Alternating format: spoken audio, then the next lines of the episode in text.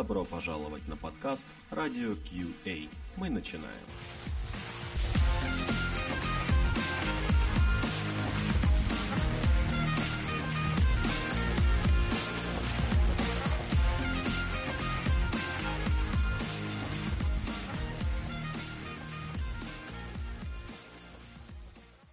Ну что ж, коллеги, я рад, что мы наконец-то вышли из зимней спячки, нашей радийной, но очень хочется в это верить. И сегодня мы первый выпуск в этом году посвящаем такой вещи, как Big Data. У нас ведущий, это я, Сергей Трощенков, представитель Radio QA. Я в свое время занимался вещами, связанными с Big Data, точнее даже, если более честно сказать, с инфраструктурой, с поддержкой инфраструктуры, которая связана с бигдатой. Занимался реализацией Hadoop. Моя сегодня основная задача — это, конечно, позадавать много вопросов и понять, как мы дальше будем жить, что мы дальше будем делать с таким направлением. В моей картине мира бигдата — это что-то такое большое-большое, что за один выпуск покрыть нереально, поэтому я не исключаю, что у нас будет серия выпусков, посвященная этой теме. Сегодня у нас такой, я бы сказал, где-то вводная, но с какими-то интересными деталями. Также у нас сегодня в студии, у нас сегодня на микрофоне Андрей Бровко. Андрей, расскажи о себе, пожалуйста. Да, всем привет, коллеги. Скорейшее наступление весны всем. Я в тестировании Big Data не такой опытный, скажем, как Сергей или Стас. Строился буквально месяц назад в компанию ACI Worldwide, которая непосредственно занимается разработкой продуктов, связанных с Big Data. Поэтому, по большей части, я смогу ответить на вопросы, связанные с требованием, предъявляемые к тестировщикам, там, скажем, на собеседовании, и какие скиллы, каким опытом должен обладать тестировщик, чтобы он мог тестировать Big Data. Mm-hmm. Окей, спасибо. По поводу опыта, ты знаешь, мне кажется, что в такой, относительно молодой отрасли, если человек с головой, если человек горит, то он очень-очень много может и за месяц, и за меньший срок найти. Да, коллеги, хочу еще тоже сказать, что мы собирались, анонсировали, что у нас будет Денис. К сожалению, Денису не получилось подойти, но, как я уже сказал, что это не последний раз, когда мы говорим на тему Big Data, так что ждем его в следующих выпусках. Окей, спасибо, Андрей. И еще один гость у нас — это Стас Федяков. Стас, расскажи о себе, пожалуйста. Да, здравствуйте, коллеги. Я являюсь delivery-менеджером в компании EPAM в Big Data Competency центре. До этого я работал директором по разработкам в компании «Информатика», то бишь проблемами интеграции данных, сбора данных, обработки данных я занимаюсь, наверное, последние лет 10 активно. Непосредственно Big Data я занимаюсь последние года 2-3. Собственно, в питерском офисе компании EPAM я являюсь супервайзером различных проектов, связанных с Big Data, коих у нас там несколько десятков. Отлично. Значит, мы тебя пораспрашиваем, что же это такое. Окей, коллеги, и первый вопрос вообще, который я хотел бы обсудить. Вообще, что такое Big Data с вашего понимания? Или, может, есть какое-то общеиндустриальное определение? Потому что я слышал очень разные вещи и от людей, кто этим давно занимается, и от новичков, начиная от того, что это просто объемы данных, заканчивая тем, что это построение какой-то аналитики. Можете рассказать с вашей точки зрения, что это такое? Собственно, как говорит Барат, Big Data — это все, что не влазит в ваш Excel. Еще можно сказать, что Big Data — это то, что не помещается у вас на одном сервере. Поэтому вам нужен целый кластер. Но это все равно не то чтобы очень точное определение. На мой вкус, да, безусловно, одним из измерений Big Data — это объемы данных. Здесь, наверное, следует говорить о каких-нибудь терабайтах. Но это не только объемы, это, естественно, и способ обработки, данных. То есть классические системы, они же строятся как? Это схема, write, да, схема при записи. То есть мы пытаемся окружающий мир запихать в наше представление о нем. Вот, то есть как там в Oracle, там в MS-SQL, в MySQL, да, мы делаем схему, 3 таблички, и весь окружающий мир должен этим 3 табличкам соответствовать. Если он не соответствует, то это типа того, что проблема окружающего мира. Вот подход Big Data — это наоборот. Давайте мы будем делать схему on-read, да, то есть схема при чтении. Мы берем мир таким, каким он является, и дальше пытаемся как-то вот под конкретную задачу прочитать то, что нам нужно, ту информацию, которую нам нужно, вот, и дальше уже что-то с ней сделать. Вот, соответственно, следующая проблема, с которой борется любая система, который с данными работает, в том числе, естественно, Big Data, это Data Governance, который, собственно, занимается тем, что рассказывает нам, откуда данные берутся, что они вообще значат, как там происходит lineage, какие политики хранения данных, какие политики удаления данных, вот, особенно в связи с последними GDPR-ами, становится еще более актуальным. Вот. Ну и, разумеется, 3-е там, или уже 4-е измерение Big Data — это способы обработки. Там есть потоковые обработки, есть пакетные обработки данных. Вот. Наверное, для введения. Можно я также добавлю определение, которое вот мне понравилось, потому что на просторах интернета его нашел, что большие данные — это серия подходов, инструментов и методов обработки структурированных и неструктурированных данных огромных объемов для получения воспринимаемых человеком результатов. Вот, может быть, более краткое такое определение.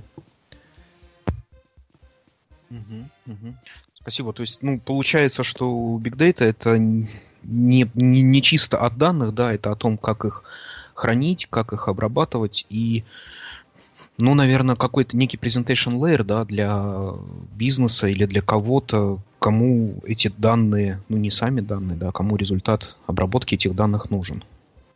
Такой самоверный будет? Я думаю, да, ты прав, Сергей, что это не только данные, но и способы их обработки, хранения и все, что связано с обработкой данными. Окей. А можете тогда рассказать, вот зачем с точки зрения бизнеса? Я могу понять, зачем мне технарю это, потому что это прикольно, это круто, это интересно. А зачем это может быть нужно бизнесу? Вот именно Big Data подход, как он применяется в реальном бизнесе? Ну, может, какой-то use case, да, end-to-end сценарий, либо, может, из своей практики расскажете, как что с этим бизнес делает? Ну, бизнесу это нужно просто потому, что стандартные системы хранения, они... ну и стандартные системы обработки, они не справляются. Вот. Либо это настолько дорого, что ну его нафиг. Вот. Ну, то есть, я не знаю, там, взять тех же операторов сотовых. Да, почему до сих пор у нас нету по симке в каждой, я не знаю, в каждой лампочке. В общем, несложно сделать. Вот. Проблема-то начнется после того, как... Ну, в тот момент, когда мы эти симки начнем провиживать, потому что те же реляционные базы данных, на которых сейчас работает весь их биллинг, они не потянут такого количества абонентов. Вот. Мне, честно, казалось, тут больше хардварные ограничения или нет? Ну, это безумно дорого, да? Ну, то есть тут, ну, возьмите тот же Oracle, ну, попробуйте его там заскейлить на пару дата-центров. Это приличные деньги. Я вот накануне тоже интересовался у своих коллег по поводу вопроса, почему именно применяется технология Big Data, почему Hadoop. Ну, ответ был прост, потому что это open-source решение, оно бесплатное, оно надежное, может использоваться на недорогих серверах. То есть кластеры можно по железу брать недорогие сервера, если также брать оракловские решения. То есть там также есть... распределенные базы данных, которые также реплицируются на разных серверах, но это очень дорого. Вот, то есть цена — это одно из ключевых, я думаю, вопросов в выборе этой технологии. То есть Big Data, ну и, собственно, связанный с ценой тоже такой момент, то есть это саппорт всего этого дела, да, то есть там понятно, что всякие коммерческие компании, они берутся за саппорт кучу денег, вот, но при этом, ежели у вас возникла какая-то бага, вот, добиться от них, вот, чтобы они ее пофиксили так, как вам надо, это тоже отдельные собственно, приседания. Вот. А тут, да, действительно, open source, если что-то не работает, ну вот, взял исходники, почитал, пописал и, в принципе, поправил так, как тебе надо. Может быть, даже этот патч возьмут потом в основную ветку. Mm-hmm. А, слушайте, вот я знаю, да, есть Big Data, есть более, не то что на слуху, мне кажется, более устоявшаяся древняя такая вещь, как Business Intelligence. Это вообще разные вещи? Просто или они как-то следуют одно из другого? То есть это такие родственные вещи, на самом деле. То есть BI — это, в моем понимании, это кубы, роллапы и вот всяческие там датамайнинги. То есть это можно сделать и на больших данных, и есть такие решения. И, собственно, последние, кстати, несколько лет всякие open-source технологии типа там Флинка, Spark и тому подобное, они очень сильно подпиливали именно свой SQL-движок для того, чтобы, как бы сказать, корпоративные BI-тулы могли с ними работать. Вот. То есть, ну, грубо говоря, представь себе, что ты огромная организация, ты заплатил кучу миллионов долларов за какое-нибудь Tableau, вот, заплатил кучу миллионов долларов за какой-нибудь Oracle, и теперь у тебя столько данных, что Oracle не справляется. Ну и тебе говорит какой-нибудь там директор по IT, что, ну, слушай, а давай какой-нибудь там Big Data запилим, вот, а какой-нибудь, не знаю, программист говорит тебе: о, я слышал, Spark крутейший, он здорово и быстро обрабатывает. И, собственно, бизнес спрашивает: а как мы отчеты-то на этом Spark'е будем строить? Вот у нас есть Tableau, вот оно умеет красиво рисовать. Вот вроде ваш Spark умеет SQL какой-то гонять. Вот. Ну и, собственно, последние несколько лет вот что Flink, что Spark, что, по-моему, даже Storm, они как раз дорабатывали свои решения, чтобы стандартный SQL поддерживать так, чтобы все эти кубы релапы работали. Кстати, наша команда кусочек привнесла во Flink именно в области обработки кубов и роллапов. Вот. То есть есть pull-реквесты в вашей команде уже в мастере, да? Да.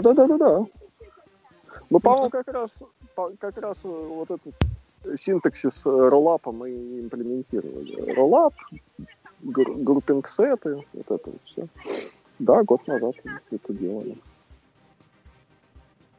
Окей, круто. Тут вот как раз ты упомянул инструментарий, я вот и хотел сейчас о нем поговорить. Ну, у меня, так знаешь, в голове, и ты, Андрей, да, у меня в голове вот некое облако тегов, это, ну, вот Hadoop со всякими там мапредюсами, пигом, хайвом. В голове у меня еще есть вот Spark, ну, насколько я так понимаю, это что-то вроде отдельной реализации MapReduce более быстрой. Вот можете рассказать про инструментарий, какой вы используете? Ну, я бы сказал, почему, да? Попробуем без холиворов, хотя, наверное, и холиворить-то тоже можно на эту тему. Вот, любопытно с этой стороны посмотреть на инструментарий Big Data.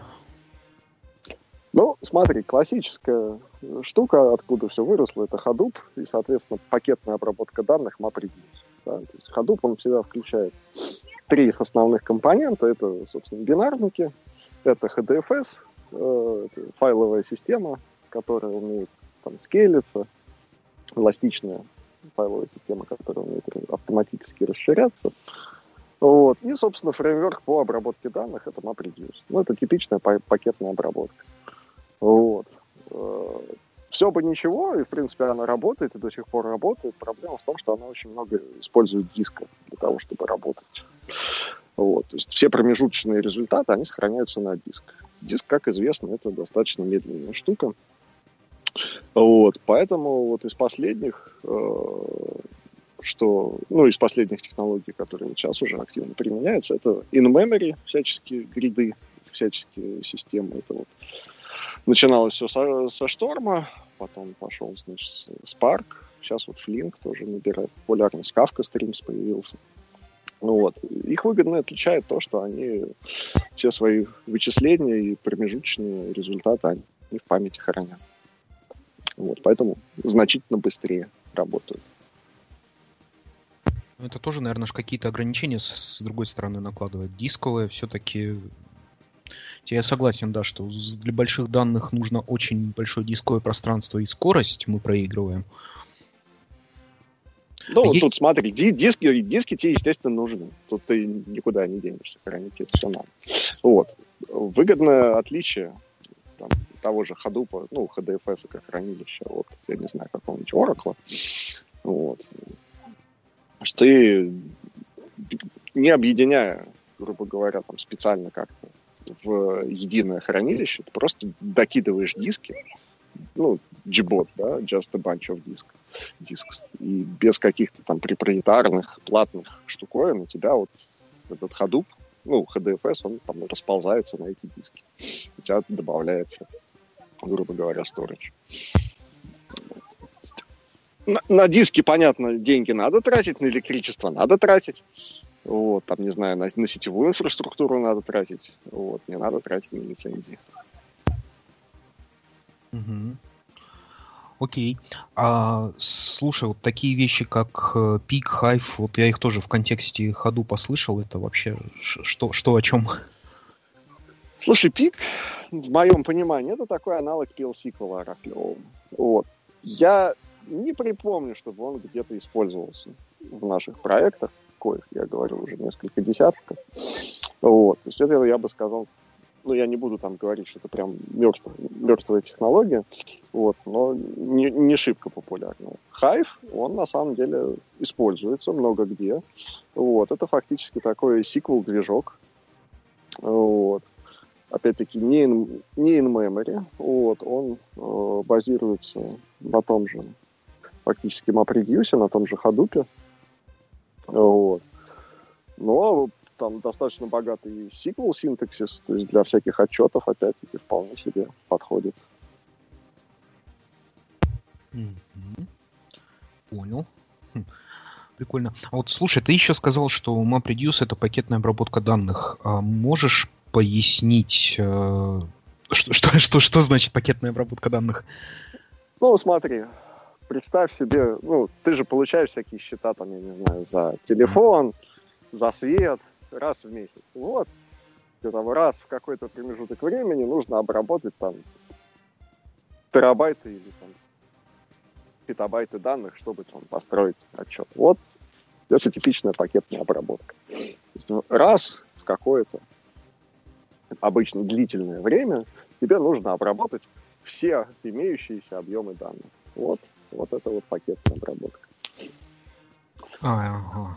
Наверное, можно также добавить, что это позволяет делать параллельные вычисления, то есть весь этот объем данных распараллелить на множество там, машин, серверов и параллельно вычислять нужные значения. Да, это на самом деле главная фишка вот в области обработки Big Data, это Share Nothing архитектура, так называемая. Схема On-Read и Share Nothing, то есть взяли кусочек данных, отправили их там на какой-то близлежащий сервер, как можно ближе, да? Вот, или, а лучше еще и привезли, собственно, вычисления на тот сервер, где эти данные лежат. Вот, и, собственно, каждый веркер, каждый, собственно, обработчик данных, он обрабатывает свой кусок данных независимо от остальных. Обычно даже не общаясь и даже не подозревая, что есть еще какие-то обработчики вокруг. Плюс к тому данные реплицируются между нодами, между узлами этого кластера, и за счет этого получается высокая надежность. То есть, если даже какой-то сервер выйдет из строя, сгорит, то ничего страшного, эти же данные хранятся там на других серверах. И еще один плюс масштабируемость, мы можем неограниченно в количестве добавлять новые ноды, новые сервера. Вот, и за счет этого также получается стоимость хранения не такая высокая. Ну и да, кстати, вот за счет этой самой репликации, в частности, да, для Big Data чаще всего отсутствует такое понятие, как бэкап. Вот. То есть если у тебя есть Oracle, да, там какая-нибудь обычная база данных, ты ее периодически бэкапишь. Вот. А Hadoop, он, во-первых, обычно хранит настолько большие объемы данных, что бэкапить это дело очень дорого. Вот. И вместо того, чтобы бэкапить, мы просто реплицируем имеющиеся данные по там, самым разным географическим возможным местам. Вот. Но, тем не менее, они остаются в рабочем кластере. Любопытно. Вот, кстати, вот вы сейчас про кластеры, репликацию говорили. Если вот поговорить про то, где, как разворачивать вот эти вот, не знаю, ну, тот же самый Hadoop, да, HDFS. Я понимаю, если это делать там в ЦОДе компании, ну, либо в арендованном ЦОДе. А и сталкивались, может, работали с реализацией, может быть, не обязательно Hadoop, но с реализацией Big Data на клаудах, таких как там Azure, AWS. Если вообще да. Это у них. Да, безусловно. Ну, смотри, в любом клауде есть своя файловая система. Точно такая же, ну, обладающая теми же свойствами, собственно, как и HDFS. То есть это эластичность, вот, это, соответственно, отказоустойчивость и репликация. Вот. То есть это у них все под капотом делается. У Амазона это, соответственно, S3. Вот. У Ажура это Blob Storage, по-моему, так он называется. Вот, но при этом никто тебе не запрещает, собственно, поднять там их HDFS. Вот. Если хочешь делать сам. Ты, по сути, HDFS, это ты поднимаешь несколько нод и просто там, ну, не знаю, тот же Hortonworks, да, устанавливаешь на эти ноды, и у тебя поднимается HDFS. Я правильно понимаю? Ну, примерно, да. То есть там поднимаются несколько демонов. Вот.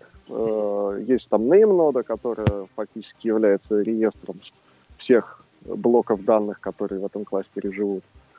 Вот. Ну и дальше там дата-ноды поднимаются, которые, собственно, хранят эти данные. Вот. Сергей, вот ты сейчас упомянул Hortonworks, и я думаю, слушатели в недоумении, что это такое, думаю, стоит пояснить, что вот Hadoop, он бесплатный, что он удобный, но разворачивать его не так просто, потому что там большое количество несовместимость версий, и собрать в кучу все инструменты Hadoop, ну, не имея опыта, это очень сложно. Поэтому коммерческие организации, такие как Hortonworks там, или Cloudera, делают свои дистрибутивы и распространяют их уже рабочие версии, чтобы упростить работу по развертыванию этой системы Big Data. Ну, я еще добавлю, что мало того, что они все это вместе собирают и тестируют, вот, они еще там накатывают какие-нибудь специальные патчи, вот, для того, чтобы там какой-нибудь Kerberos, например, можно было в принципе запустить, потому что в анимном Hadoop запустить Kerberos — это там отдельные пляски с бубном. Вот, а Kerberos, если вдруг кто не знает, это система там для управления правами доступа к данным. Грубо говоря, да, там аутентификация и ACI. Прикольно.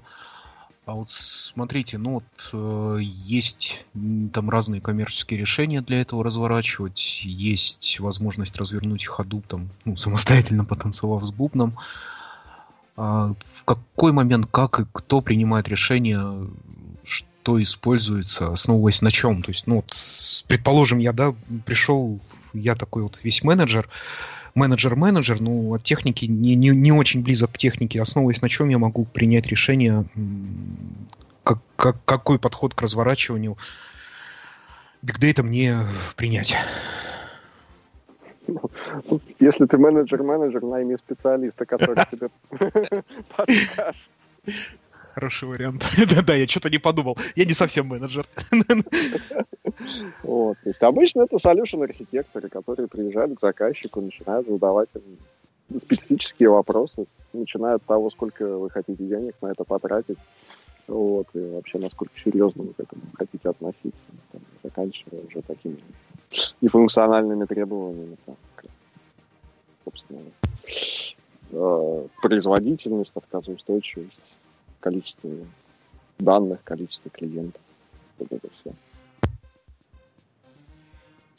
Окей, спасибо. Так, ну у меня в голове пазл складывается. Еще одна вещь, которую я хотел бы поговорить, тоже, которую я слышу в контексте Big Data, но мне кажется, это тоже немного другие, немножко о другом. Это Data Mining и Data Science. Ну, потому что здесь слово data, наверное, да, вот поэтому я это часто и слышу вместе. Можете про это немного рассказать? Ну, смотри, как в моей картине это все устроено. То есть, data mining — это фактически использование так или иначе SQL для работы и поиска каких-то там трендов, что ли, в имеющихся датасетах. Вот. Data Science — это скорее тренировка предсказательных моделей, вот, то есть, которые, грубо говоря, берут на вход какие-то сигналы и на выходе дают тебе тоже какой-то сигнал, обычно предсказательный, что вот раз у тебя было вот так, то дальше будет вот эдак. То есть Business Intelligence это и Data Mining — это такой взгляд в прошлое, вот, а Data Science — это скорее взгляд в будущее на основе того, что было до, на основе прошлых данных. Вот так. То есть, в принципе, Data Science — это, если вот вспоминать математику из вуза, да, это что-то типа регрессионного анализа, это что-то типа предсказания поведения функции на основе прошлых данных. Это все туда, да? Да, да. Теория вероятности также, я думаю. Обязательно, обязательно. Всякие регрессии, нейронные сети, это вот все туда. Вот я также знаю, что искусственный интеллект, например, и система глубокого обучения также относится к Data Science, потому что также позволяет какие-то предсказательные вещи вычислять. И Big Data непосредственное отношение имеет, потому что, обработав там огромное количество данных, способна только вот система искусственного интеллекта, насколько я понимаю. Ну, я тут добавлю, да, что вот для всех вот этих вот, для всего вот этого дата-сатанизма, ну, нужно очень много данных, потому что иначе у вас моделька, она будет переобученная. То есть, если у вас данных мало, то она будет, ну, грубо говоря, очень глупенькая. Вот. А чем больше данных, тем, собственно, лучше.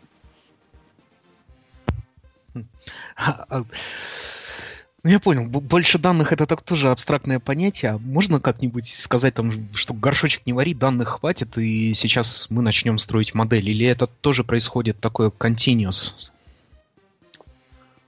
Чаще всего continuous, да. То есть, чем больше данных поступает, тем лучше моделька учится. Ну и потом данные-то со временем тоже меняются. То есть ты там научился, не знаю, зимой ты научил модельку там рекомендовать покупки какие-нибудь. Вот она научилась рекомендовать валенки. И тут внезапно наступило лето. Вот. Теперь нужно научиться рекомендовать, там, не знаю, плавки какие-нибудь. Вот. Опять надо учить. Уже, возможно, на других данных.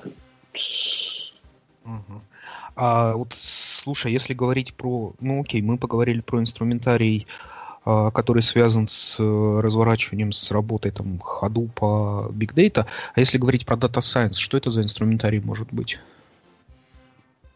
Ну, я честно скажу, у меня со статистикой плохо, с математикой чуть получше. Вот, я дата-сатанизма прямого отношения не имею. Вот у нас есть специальные люди в организации, которые этим занимаются. Вот. Ну, то, чем они обычно пользуются, это всякие там Jupyter, NumPy, R, вот такие вот штуки. Ну и, понятно, там всякие TensorFlow с фреймворком. Окей. Ну, не то, что я тебя не понял, знаешь, честно сказать, это я тебя не очень понял, но ты достучался до моего сердца. Я понимаю математику, вот просто мне стало интересно, да, что используется, вот, ну, как понимаю математику, это пафосно звучит. Я понимаю, что есть математический аппарат, который нужно, да, нужно владеть. Теперь вроде есть понимание, что... Не бросаем мы, не знаю, там, с логами, еще там, с raw data какими-нибудь наших дата-сайентистов. Не, ну без этого они не смогут. То есть на одних формулах они далеко не уедут. Данные им все-таки нужны. Да. Вот. Но мало того, что им нужны данные, им нужно описание, что эти данные значат. Вот. Что очень немаловажно. И на самом деле вокруг этого основные проблемы случаются. Потому что, как ни странно, ну, 90%, наверное, систем, которые вот с большими данными работают, они собирают там логи, да, со всяких разных систем. Вот. И, ну, как ты легко догадываешься, программисты к логам относятся, ну, не то чтобы очень бережно, но записали и записали. Вот. А потом мы пытаемся понять, а что, ну, вот эти данные, да, мы взяли, отдали кому-нибудь, и дальше мы пытаемся понять, что же это значит. Вот. Собственно, если вы думаете, что с логами такие проблемы, ну, с структурированными данными ровно то же самое. То есть мы когда берем, там, не знаю, источники из реляционных баз данных, найти человека, который объяснит, что там хранится в поле номер 28, мало кто может. Вот. То есть проблема качества данных, проблема data governance, она намного сложнее организационно всех возможных этих проблем с алгоритмами по рекомендациям там, или какому-то data science. Угу. А вот когда мы говорим о качестве данных, что здесь имеется в виду? То есть, ну, данные либо могут быть, либо не могут быть. Ну, как я понимаю, да? Нет, почему? Даже если они есть. Ну, вот тебе приехал какой-нибудь файлик, да, там, допустим, даже CSV-шный. Вот у тебя там 100-500 этих столбцов. Где-то циферки, где-то буковки. И что это все значит? Кто вообще может в этой организации нам рассказать? В организации работает, ну, допустим, не 300 тысяч человек, а всего 10 тысяч человек. Кто из этой толпы хоть что-нибудь знает про эти данные? Ну, наверное, знал вот там вот Вася. Вася уволился 3 года назад, вместо него Петя. А, Петя тоже полгода назад уволился. Вот, значит, Юра. Юра знает, он уже эксперт, он здесь полгода работает. Юра с глазами по 5 копеек. Отстаньте от меня, вообще первый раз это вижу. Вот, типично... Работаю с большими данными. То есть получается, что, говоря про качество данных, мы говорим вообще про вопрос what the hell, да? Что это? Ну да, для начала what the hell. Вот. Потом, значит, когда мы, грубо говоря, понимаем, что вот этот кусок, он, наверное, там, не знаю, идет от магазинов, от каких-то продаж, а это, наверное, продукт-каталог, а это каталог пользователей. Дальше мы начинаем задавать вопросы. Хорошо, а в каких там, не знаю, единицах все это приходит? Потому что, там, не знаю, давление с разных нефтяных вышек, которые выпущены в разных странах, оно может приходить там в паскалях, в миллибарах или миллиметрах ртутного столба. Вот. И, соответственно, давайте все это как-то приведем в систему СИ, но опять-таки мы должны знать, в чем оно приходит. Потому что обычно это просто вот циферка. А что там, футы, дюймы или вот миллибары, черт его знает. То есть мы должны, ну, хочется иметь некий маппинг, наверное, да, вот этих абстрактных там цифр, букв, все остального на что-то понятное бизнесу. Ну, грубо говоря, да. То есть нам нужно абсолютно человеческое, там, не знаю, можно даже на Вики описание того, вот у нас есть система, там, в которой там, не знаю, 100-500 табличек, вот там табличка такая, там хранится то-то. Вот. И вот эти значения обозначают то-то, и могут там в таких-то диапазонах изменяться. Ну, вот. Потом же, там, хорошо, они могут изменяться, но так получилось, что вот у нас была предыдущая версия, которая этот параметр не учитывала, и поэтому мы добавили просто этот столбец в табличку, и вот предыдущие там 10 лет, у нас там проставился нуль. Как мы теперь должны с этим всем жить? Черт его знает. Прикольно. Окей, а давайте тогда сейчас еще я хотел бы такой вопрос поднять. Точнее, я хотел бы несколько вопросов поднять. Я сейчас подумаю, какой более логично. Давайте, наверное, можете рассказать про инструментарий, ну, не касаясь уже от... там, чисто математики, либо специфики, да, там, реализации Big Data, кластеров и прочего. Каким инструментарием должны владеть разработчики, тестировщики, чтобы начать работать, либо успешно работать с этим? Ну, для начала неплохо было бы хорошо владеть своими руками. Вот. А дальше, собственно, обычно это, ну, почти все, что я вот так вот припомню сходу, оно написано на Java. То есть всякие Hadoop, Флинки. Ну, хорошо, Spark, он на скале написан, ну, там, SM8, Java Base. Вот. Также было бы неплохо владеть питоном. Вот. То есть, на самом деле, мой стандартный спич для людей, которых я собеседую на менеджерском интервью, я им говорю следующее, что, товарищи, чтобы здесь работать, вы должны знать либо Java, либо Scala, либо Python. Вот. Причем Core. Core Java, Core Scala, Core Python. Нам не нужно никаких Enterprise Feature, нам не нужно никакого UI, JavaScript, там, HTML и тому подобного. Вот. Вы должны хотя бы что-то одно из этого знать, остальное вы выучите, так сказать, в процессе. Вот. Ну и дальше, соответственно, фреймворки учим. Всякие, опять-таки, на предьюсы, парки, флинки, скупы, флюмы. Да, еще один важный момент, кстати, для инженера, который работает в области базы, больших данных, он должен быть готов к тому, что это не только программирование. Любой проект, который связан с обработкой данных, начинается с того, что данные нужно собрать. Вот. И для того, чтобы данные собрать, вот, там программировать особо не надо. Есть 100 лет назад написанные утилиты, типа там Logstash, Flume, Scoop и тому подобное, которые данные умеют собирать. Вот. Все, что нужно сделать, это написать для них конфиги, вот, а потом какой-нибудь Ansible скрипт, который конфиг возьмет, ну, собственно, конфиг, Docker image разольет это по городам и весям. Ну, вот для начала такой инструментарий понадобится.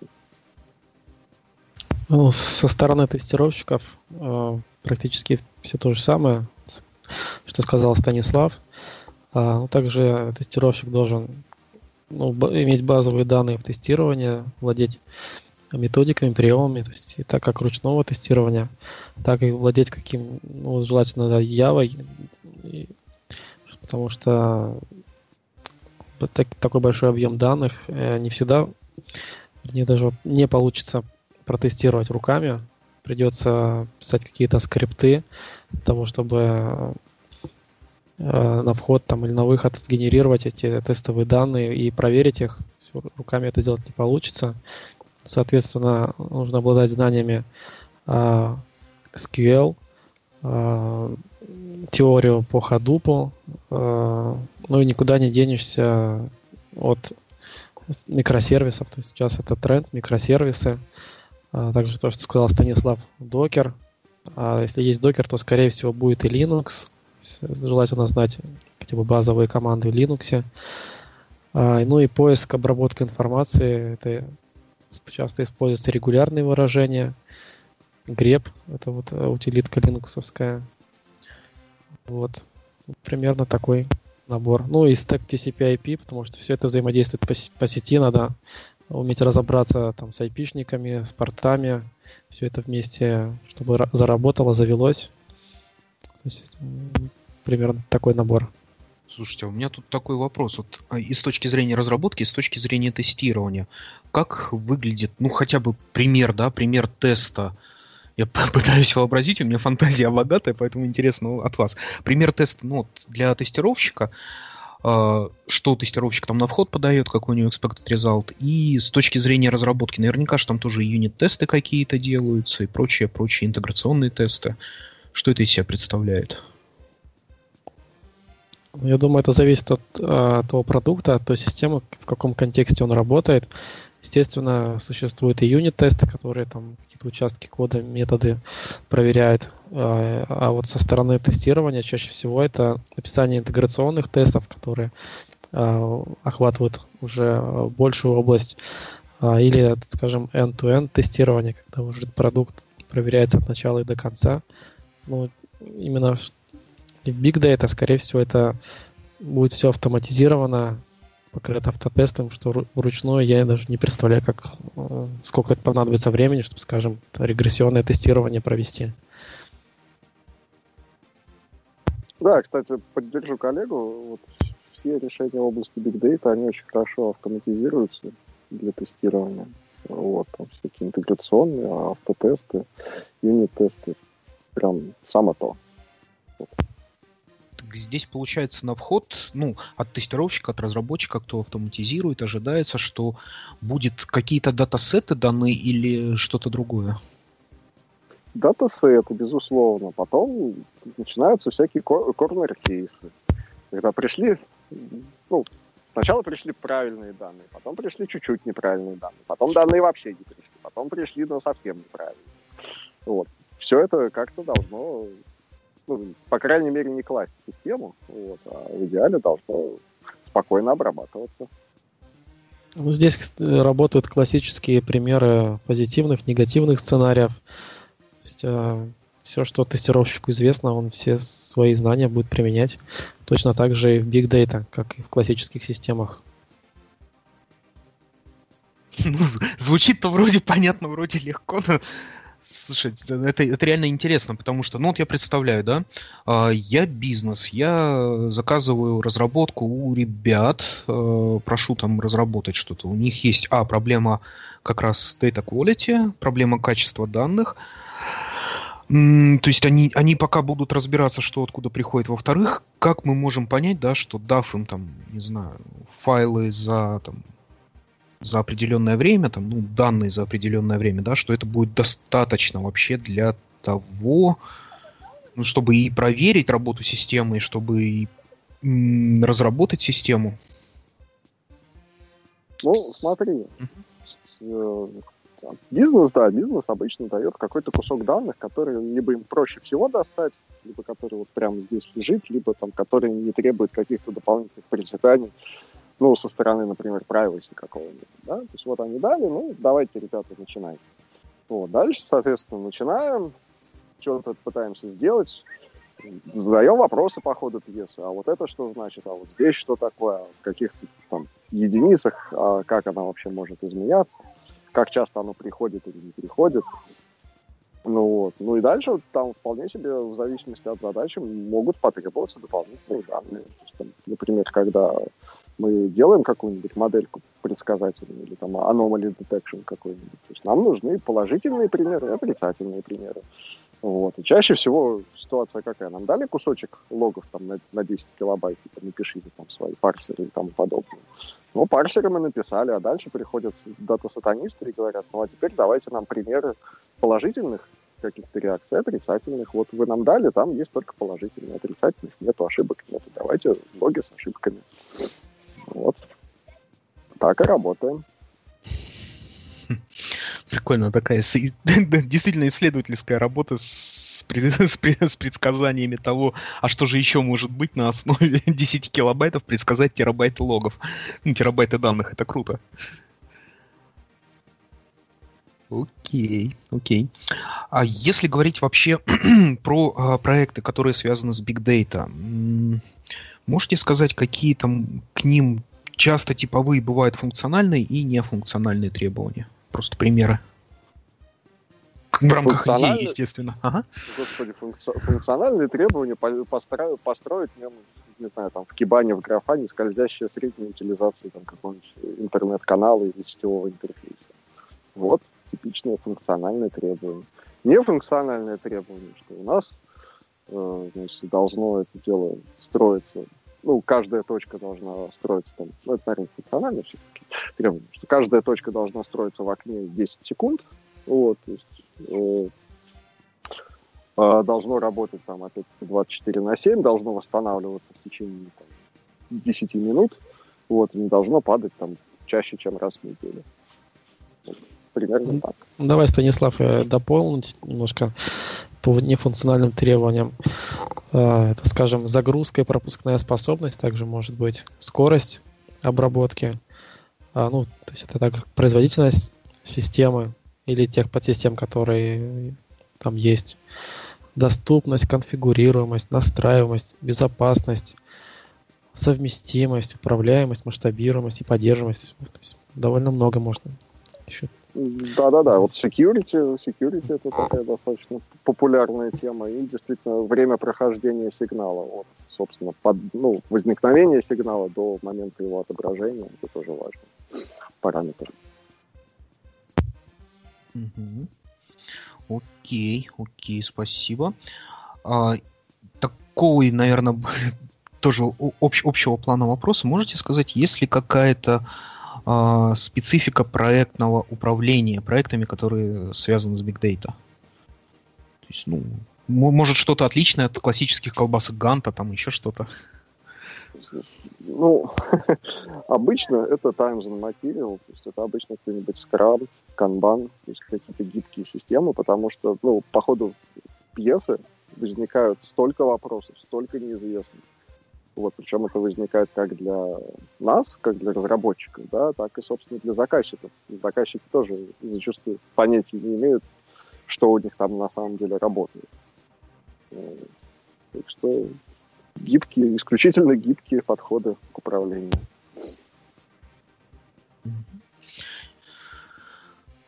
Окей. Это любопытно. Ну, просто мне казалось, да, что большие данные, где они вот могут использоваться? Они, например, могут использоваться, ну, вот если не мобильные вышки, да, вот эти брать. Ну, на самом деле, по-моему, везде. Но вот это, например, может быть медицина. И с медициной, ну, там очень много персональных данных. Там же... Там очень много всякого security. Я просто думаю, работают ли вот эти вот гибкие подходы вот в таких там, ну, направлениях анализа рынка, анализа там каких-нибудь того, где какие пользователи покупают, какие лекарства. Да, это прекрасно работает. Вот, потому что, смотри, классические, ну, там, не знаю, Waterfall, да, если его как пример, вот. Для того, чтобы запустить Waterfall, у тебя должны быть расписаны все требования там, как можно более подробно. Вот. Учитывая объем данных, учитывая вариативность этих данных, учитывая то, что ну, количество систем, которые эти данные генерируют, ни один бизнес даже близко не имеет понятия о том, что же там такое.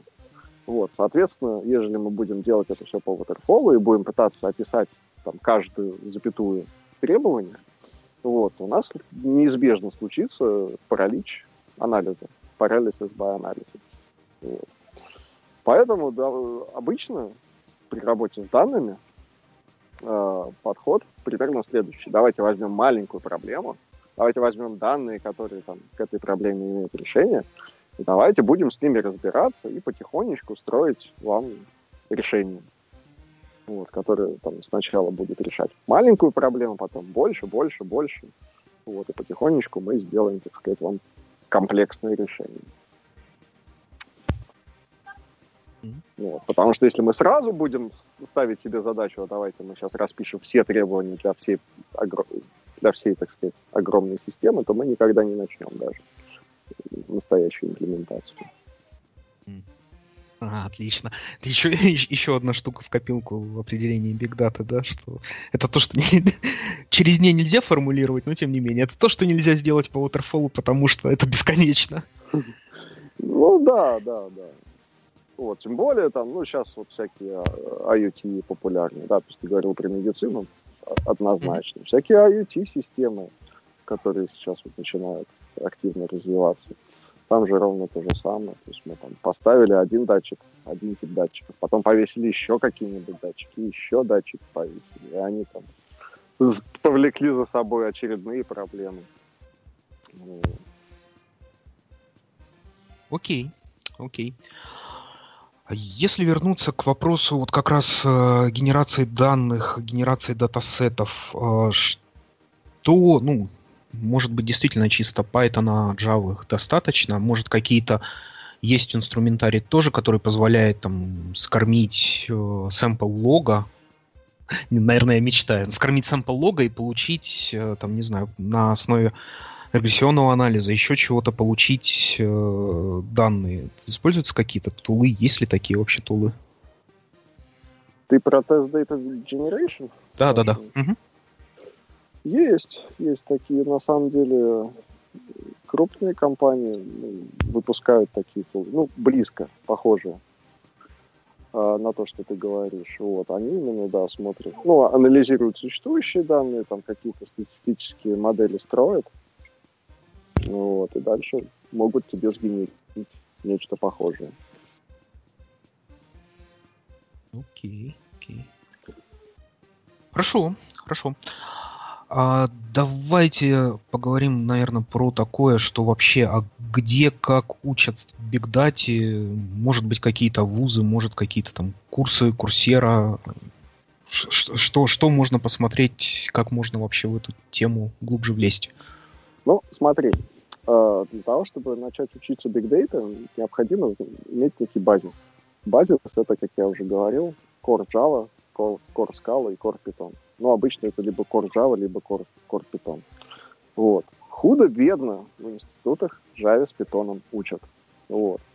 И, в принципе, на базе выпускников вузов которые, собственно, приходят к нам дальше учиться и работать, вот, уже можно обучать их отдельно технологиям больших данных. Но я, честно тебе скажу, не видел, чтобы прямо в институтах что-то чему-то подобному учат. Институты, у них же задача какая? Выпустить человека, который найдет себе работу на рынке. Вот. Поэтому чем шире, ну, чем, как тебе сказать, чем более широко применяемые технологии они будут учить, тем всем будет лучше. Вот. Поэтому они учат вот стандартным языкам программирования. Ну и слава богу.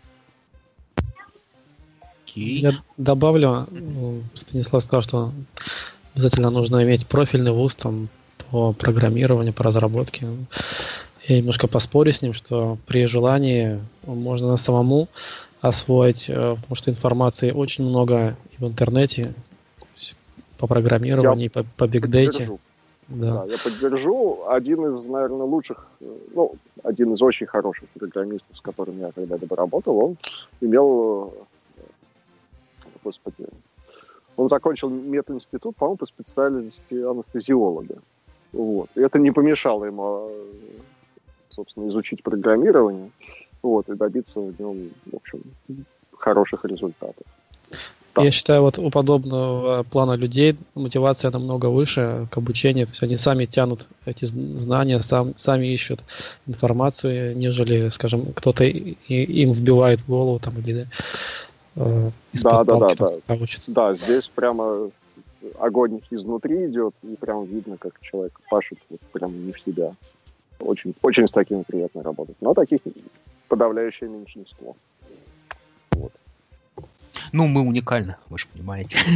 И слушатели уникальны наши, которые слушают. То есть, ну, это люди, которых не заставляют, они это делают сами, поэтому... Ну да, нас немного. Просто потому, что это интересно самому человеку. А вот смотрите, если вот я гипотетически выпускник вуза, окей, я знаю Core Java, там, Core Python, а дальше что, куда, как посмотреть? Потому что набираешь в Гугле Big Data Education, там, либо Big Data Courses, и там их тьма. Либо заходишь на Хабр, и там тоже тьма статей. Просто с чего бы можно было бы, либо могли порекомендовать начать, если я это знаю и хочу вот сам прокачаться в этой области. Ну, смотри, сейчас... Самое простое, что можно взять и сделать, когда ты уже знаешь Java, это пойти на GitHub на какой-нибудь и присоединиться к какому-нибудь проекту в области Big Data, если тебе так хочется Big Data. Хочешь, иди развивай Hadoop, хочешь, иди развивай Flink, хочешь, иди развивай там TensorFlow. Что хочешь, иди и делай. Вот, по ходу пьесы ты мало того, что станешь экспертом в обозначенном фреймворке, ты еще и разовьешься нехило, в принципе, в области Big Data. Вот. Ну и, естественно, всякие курсы на Курсере и книжки от Орайли, они всячески приветствуются, да. Ну, еще желательно, конечно, знать английский язык, потому что очень много хорошей документации на английском языке. Это, но если говорить для тестировщиков, которым ну, не требуется глубоко копать в исходнике фреймворка, вот могу посоветовать Евгений Чернов, лектор в Ютубе, есть видеоуроки по Hadoop, очень доступно, все разложено по полочкам, рассказано то есть для общего сведений, для общих данных, там то есть можно очень много информации почерпнуть. Окей, спасибо. Спасибо. А можете рассказать, если в курсе, может не в курсе, ну вот как раз у нас, да, коллеги, там, слушатели, у нас представлены два города, солнечный Петербург и Казань, тоже, наверное, у вас солнечно сегодня. А можете рассказать про то, если вы знаете, что вообще происходит с Big Data Community, да, у вас в городе, может, там, у вас в компании, может быть, вы знаете, что вообще глобально, то есть какие глобальные конференции происходят по Big Data, ну, такие вещи. Ну, я про Питер скажу. Вот, в Питере несколько компаний периодически собирают комьюнити. Ну, у них, как бы, есть внутренние комьюнити, они периодически приглашают внешних докладчиков. Ну и внешних участников приглашают. Кроме того, крупные IT-компании, они периодически делают, в принципе, такие не обязательно Big Data related ивенты, вот, где есть там доклады, в том числе по Big Data. Угу. А общемировые какие-то конференции, знаешь, такие, есть ли они вообще? Ну, или, может, европейские, там, американские? Слушай, это обычно, насколько я помню, они собираются, да, они собираются какими-нибудь вендорами, которые двигают какой-нибудь open source проект. То есть, будь то GreenPlan, будь то Flink, вот, или там Databricks со Spark. Да, то есть это вот такие company-backed ивенты и конференции. Окей.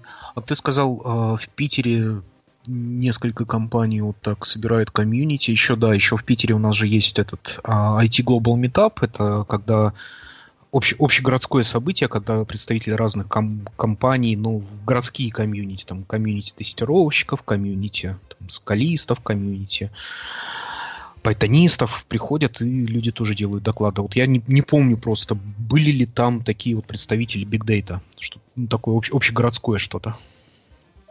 Слушай, я вот тебе тоже ничего не скажу, я точно знаю, что вот всякие Одноклассники, Яндекс, EPAM, Grid Dynamics, они периодически проводят свои ивенты, вот, и там есть доклады, в том числе, по Big Data, естественно, вот, и есть у некоторых, по-моему, у тех же есть внутренние комьюнити именно по Big Data. Вот туда тоже приглашают людей внешних периодически.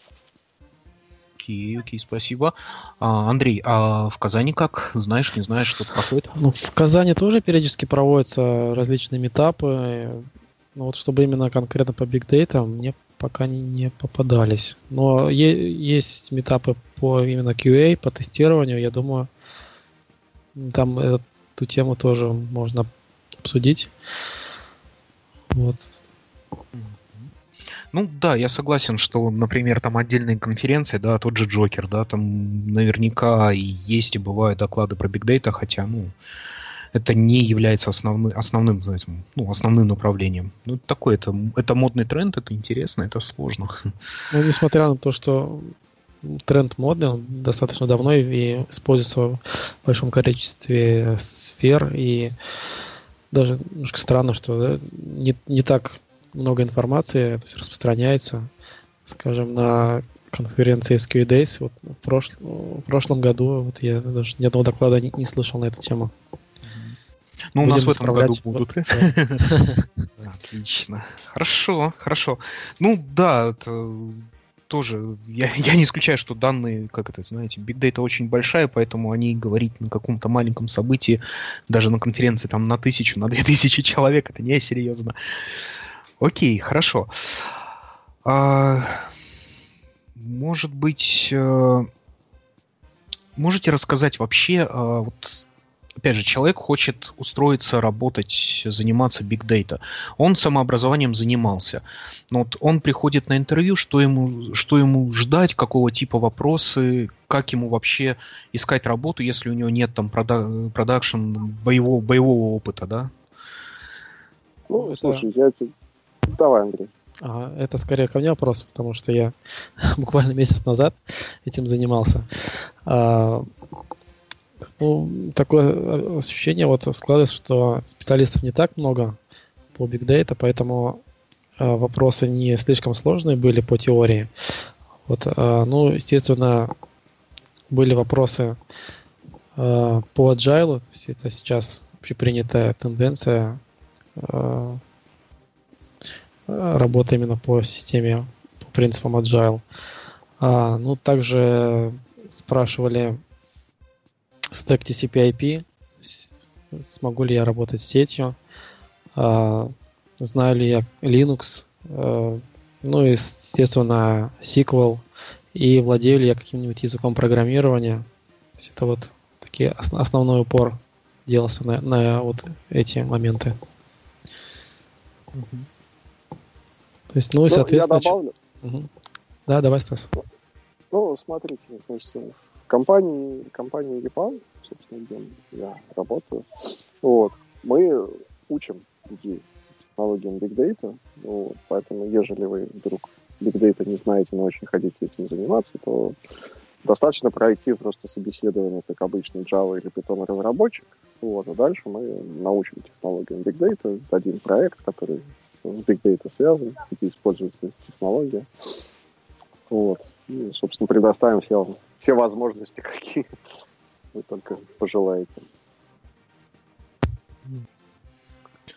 А так, да, на рынке готовых специалистов нет. Не то, что мало, их просто нет. Ну, смотри, Стас, у нас же есть, ну, в Петербурге, да, несколько компаний, кто занимается, в принципе, направлением Big Data. Есть Яндекс со своим, как там, ШАД у них называется, школа анализа данных. Есть у нас Grid Dynamics. То есть спецы-то есть, или они все затачиваются? Получается, что затачиваются больше под нужды компании, и они все равно их нужно как-то подтачивать. Под нужды конкретных проектов они затачиваются.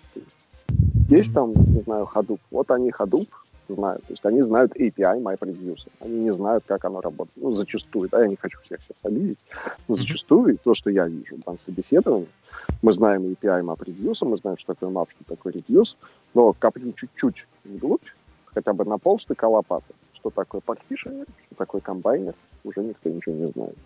Вот. Соответственно, если копать вширь, а не вглубь, вот у нас есть Hadoop, да, пакетная обработка данных, прекрасно. А потоку вы знаете хоть какие-нибудь фреймворки? Нет, не знаю. Вот. А мы как раз, нам нужны специалисты, вот нашей компании нужны специалисты, которые обозревают технологии Big Data вширь и вглубь. Ну, там, может быть, не очень глубоко, может быть, они не знают там всех нюансов работы этого Hadoop, HDFS и так далее. Но там на штык, на полштыка вот, точно даже не знаю. Вот. Ну и плюс вширь вообще чего существует и где оно применяется, и в каких случаях это нужно применять или наоборот не нужно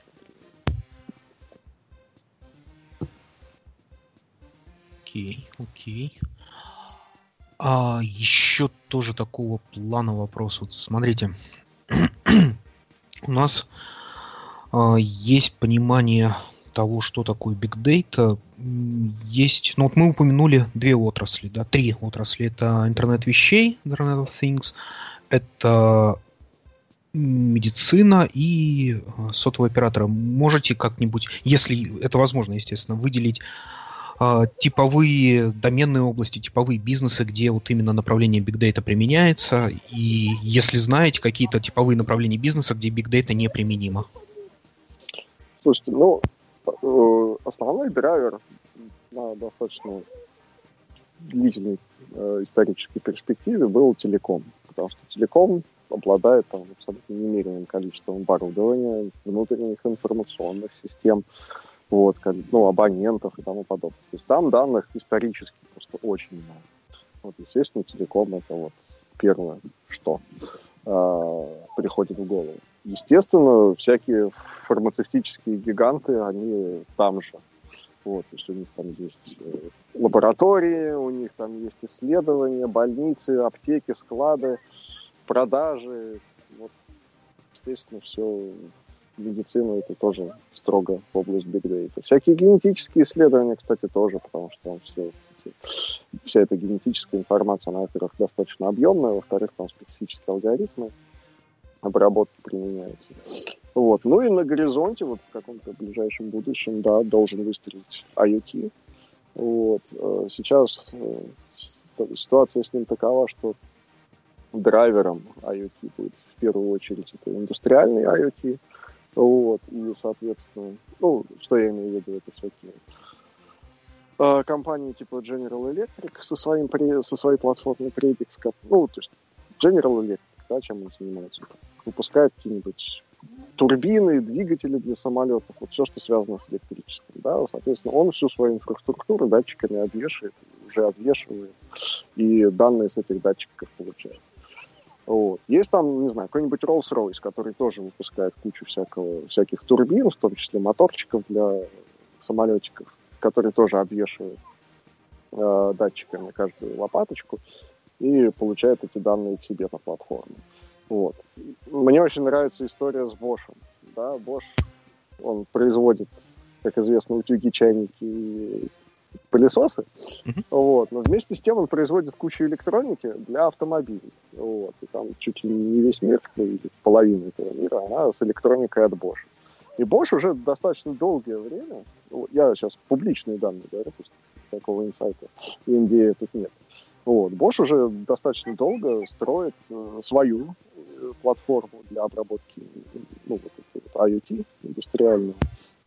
Ну вот, и, собственно, осталось, так понимаю, только урегулировать всякие правовые вопросы сбора вот этих данных, вот, и чтобы, собственно, из ваших самодвижущихся повозок все эти данные попадали уже к Бошу в облако, и Бошу за это ничего не было. Вот. А так данные, в принципе, вот это IoT-шные данные там, с машин, они прекрасно уже собираются, и там на любом сервисе там, при наличии правильного доступа к вашему автомобилю, к бортовому компьютеру, там можно очень много данных собрать, там, сколько раз каждая дверь открывалась. Вот. Вплоть до этого. Вот. И как бы дальше это вот IoT, на базе вот этих вот разрозненных IoT-платформ дальше будут строиться уже крупные системы.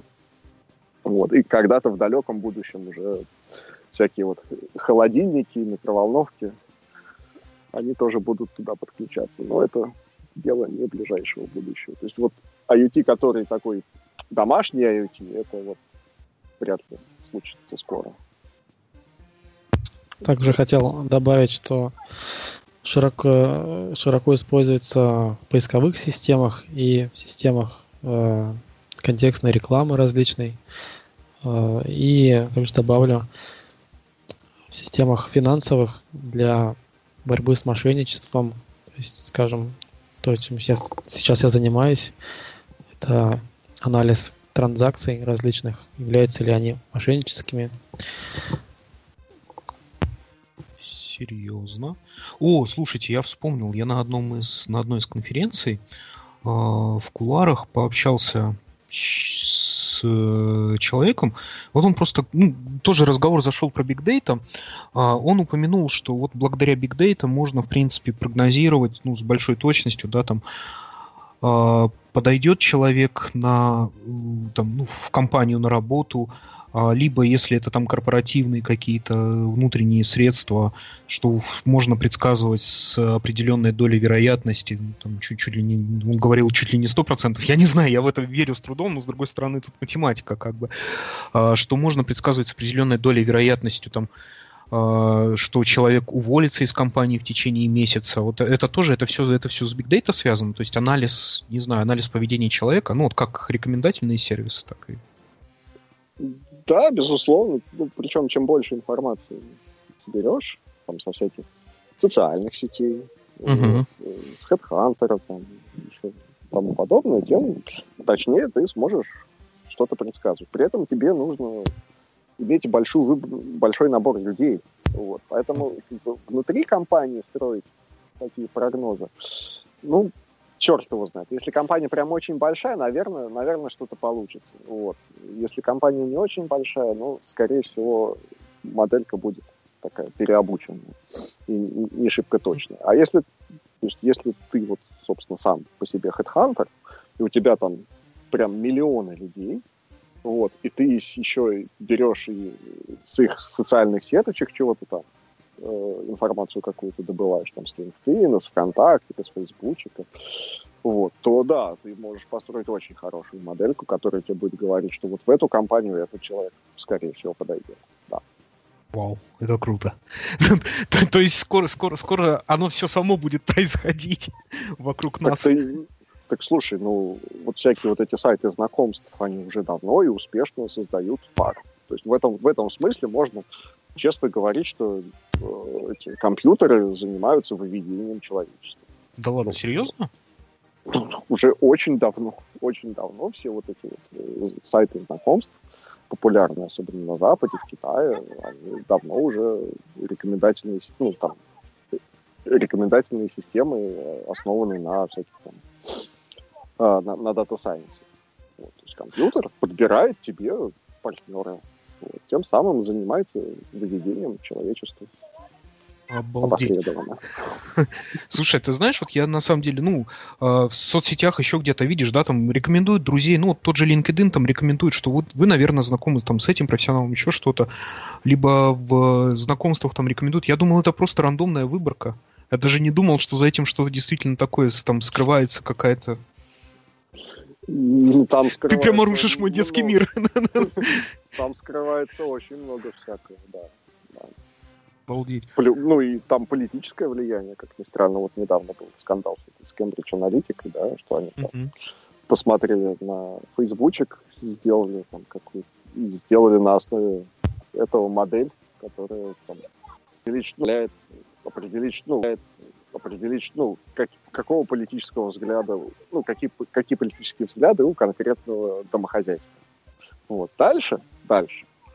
Как это можно использовать? Если мы знаем, что этот человек, я сейчас утрирую, да, что если этот человек республиканец, давайте ему будем в перерывах, в рекламных паузах показывать рекламу республиканцев, например. Или всячески их хорошо выпячивать. Всячески это используется в самых разных и неожиданных, казалось бы, для простого обывателя ситуациях. Слушай, реально, меньше знаешь, крепче спишь. Я вспомнил, сериал есть, «Черное зеркало» называется, и там одна из серий как раз очень прикольная про составление пар именно на основе, по сути, да, на основе больших данных. Это прикольно. Сергей тоже смотрел эту серию, действительно, меня тоже впечатлило. И финал тоже там был интересный. Да, в финале, Стас, все нормально. В финале человек победил машину. Да, да. С другой стороны, можно сказать, что машина это и планировала. На самом деле... Мне сейчас вот... Так, говори. Ага, извини. Мне сейчас попало, что также на основе Big Data Яндекс запустил сервис для предсказания погоды, то есть и полезные какие-то штуки. Про погоду тоже могу рассказать. На самом деле, я не буду сейчас про Яндекс говорить, я не знаю, как там устроено, но обычно делается, с погодой делается примерно следующее. То есть сделать прогноз погоды там в рамках большого региона, страны и тому подобное, это очень-очень дорого, для этого нужна куча оборудования, для этого нужны там реально суперкомпьютеры, и это может потянуть только государство. Но всякие частные конторы, они делают следующее. Они берут этот глобальный прогноз, который там делает либо Росгидромедцентр, либо там кто-нибудь в Америке, либо еще кто-то. И дальше на основе своих локальных датчиков они уточняют этот прогноз для конкретных мест. То есть у них, грубо говоря, есть там, не знаю, датчик ветра, влажности и температуры где-нибудь рядом с твоим домом.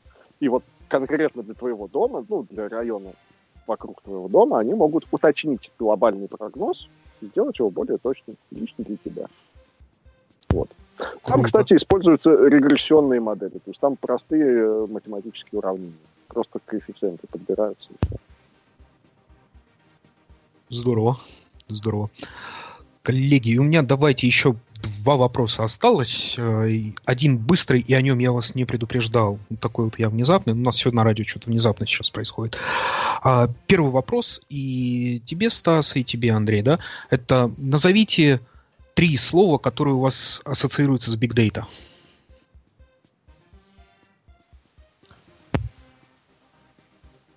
Hadoop, Spark.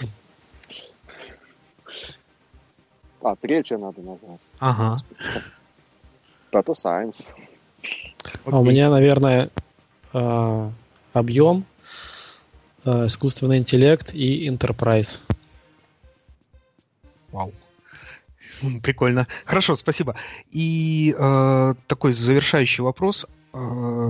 Так как я уже говорил, что я эту тему хочу поднимать и не один раз, и более глубоко, более детально, может, с какими-то там веселыми lessons learned, кейсами проектов, что смогут люди рассказать, гости нашего выпуска. Какие бы темы вам было бы интересно обсудить? Не обязательно в области Big Data, если что, было бы интересно обсудить в следующий раз. Слушай, можно поговорить про тот же IoT.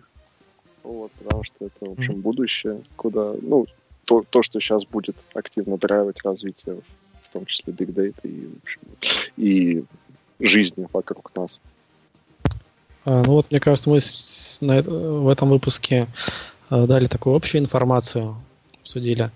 Может быть, углубиться в какой-то инструмент и попытаться объяснить слушателям какую-то технологию, то есть немножко поглубже. Можно, кстати, рассмотреть области знаний, связанные с Big Data. Это Data Science, это DevOps. Вот. QA можно поглубже, опять-таки. Окей, хорошо. И такой, мы эволюционно тоже на нашем подкасте пришли к тому, что очень удобно спрашивать наших гостей, кого бы вы могли порекомендовать позвать на наши выпуски? Ну, я тебе порекомендую, да. В офисе встретимся. Хорошо, договорились. Андрей, ты тоже, можно в частном порядке? Да, я предложу своим коллегам, я думаю, они заинтересуются, и в следующий выпуск, возможно, кто-то сможет также принять участие из разработки, думаю. Хорошо. Если что, не стесняйтесь пальцем там показывать каких-нибудь мировых экспертов, еще такое. Нам терять нечего, мы радио веселое. мы позовем, желательно, чтобы либо русскоговорящие, либо англоговорящие были. Вот, и мы с удовольствием пообщаемся на любые темы.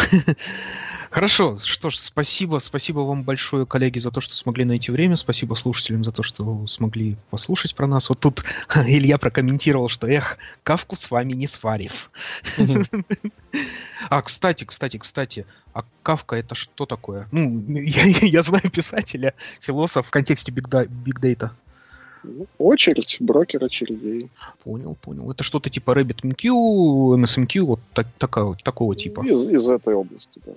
Ага, супер, классно. Я прокачался, у меня сформировалось хоть какое-то понимание, про что можно почитать, про что можно будет поговорить. Это здорово. Что ж, спасибо вам большое, слушатели, спасибо.